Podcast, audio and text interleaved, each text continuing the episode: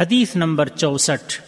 عن حفصة رضي الله عنها زوج النبي صلى الله عليه وسلم عن النبي صلى الله عليه وسلم قال من لم يجمع الصيام قبل الفجر فلا صيام له. جامع ترمذی حدیث نمبر سات سو تیس اور سن ابو داود حدیث نمبر دو ہزار چار سو چون اور سنن اور سنن نسائی حدیث نمبر دو ہزار تین سو چونتیس۔ اور حدیث کے الفاظ ترمذی کے ہیں۔ علامہ البانی رحمہ اللہ نے اس حدیث کو صحیح قرار دیا ہے۔ فرد روزوں کی نیت طلوع فجر سے پہلے کرنا واجب ہے۔ ام المؤمنین حفص رضی اللہ تعالی عنہ کہتی ہیں کہ نبی اکرم صلی اللہ علیہ وسلم نے فرمایا، جس نے سوم کی نیت فجر سے پہلے نہیں کر لی، اس کا سوم نہیں ہوا۔ فوائد نمبر ایک، جب فرد روزہ ہو، جیسے ماہ رمضان کا ادا یا قضا یا پھر جب فرد روزہ ہو، جیسے ماہ رمضان کا ادا یا قضا، یا پھر نظر یا کفارہ کا روزہ ہو تو اس کی نیت رات میں کرنی واجب ہے اور نیت کی جگہ دل ہے اور زبان سے نیت کرنا بدعت ہے۔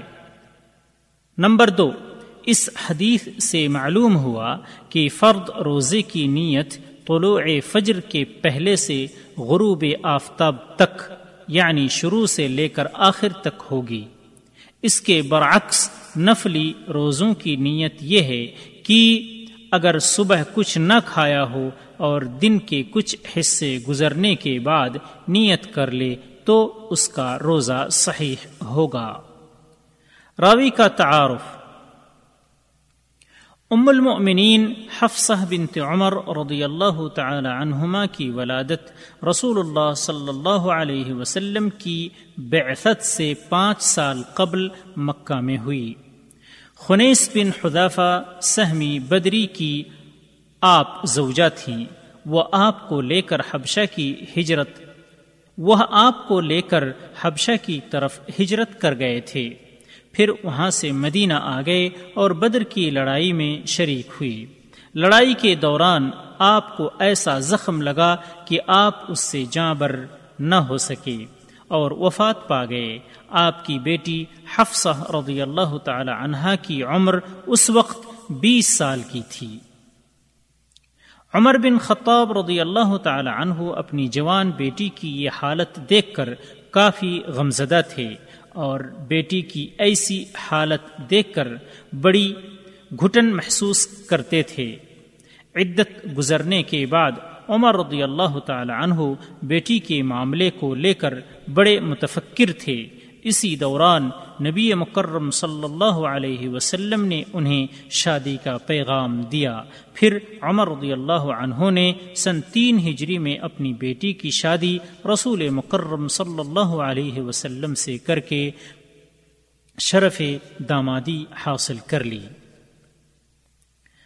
حفصہ رضی اللہ عنہا کی روایت کردہ حدیثوں کی تعداد ساٹھ ہے۔ آپ کی عظیم منقبت یہ ہے کہ آپ نے اکثر قرا کے موت کے بعد ابو بکر صدیق رضی اللہ تعالی عنہ نے جو مصحف جو مصحف اول جمع کیا تھا، اس کو حفظ کر لیا۔ حفصہ رضی اللہ تعالی عنہا ایک کاتبہ خاتون تھیں۔ اس حیثیت سے آپ قرآن کریم کی محافظ تھیں۔ اور قرآن کا یہ پہلا نسخہ آپ کے پاس عثمان رضی اللہ تعالی عنہ کے دور خلافت تک تھا۔ پھر عثمان رضی اللہ عنہ ان سے وہ نسخہ لے کر اس کے کئی نسخے تیار کر کے الگ الگ شہروں کو بھیج دیے تاکہ سب کی ایک ہی قراءت ہو۔ اور پھر عثمان رضی اللہ عنہ نے ان کا وہ نسخہ واپس کر دیا اور وہ ان کے پاس مرتے دم تک تھا۔ پھر حفصہ رضی اللہ عنہ نے اپنے بھائی عبداللہ کو اس کی وصیت فرما دی۔ ام المؤمنین حفصہ رضی اللہ تعالی عنہ رات میں جاگ کر عبادت، تلاوت اور ذکر کرتی تھیں۔ آپ کی وفات سن اکتالیس یا پینتالیس میں مدینہ میں ہوئی۔ اور اس وقت مدینہ کے والی مروان نے آپ کی نماز جنازہ پڑھائی۔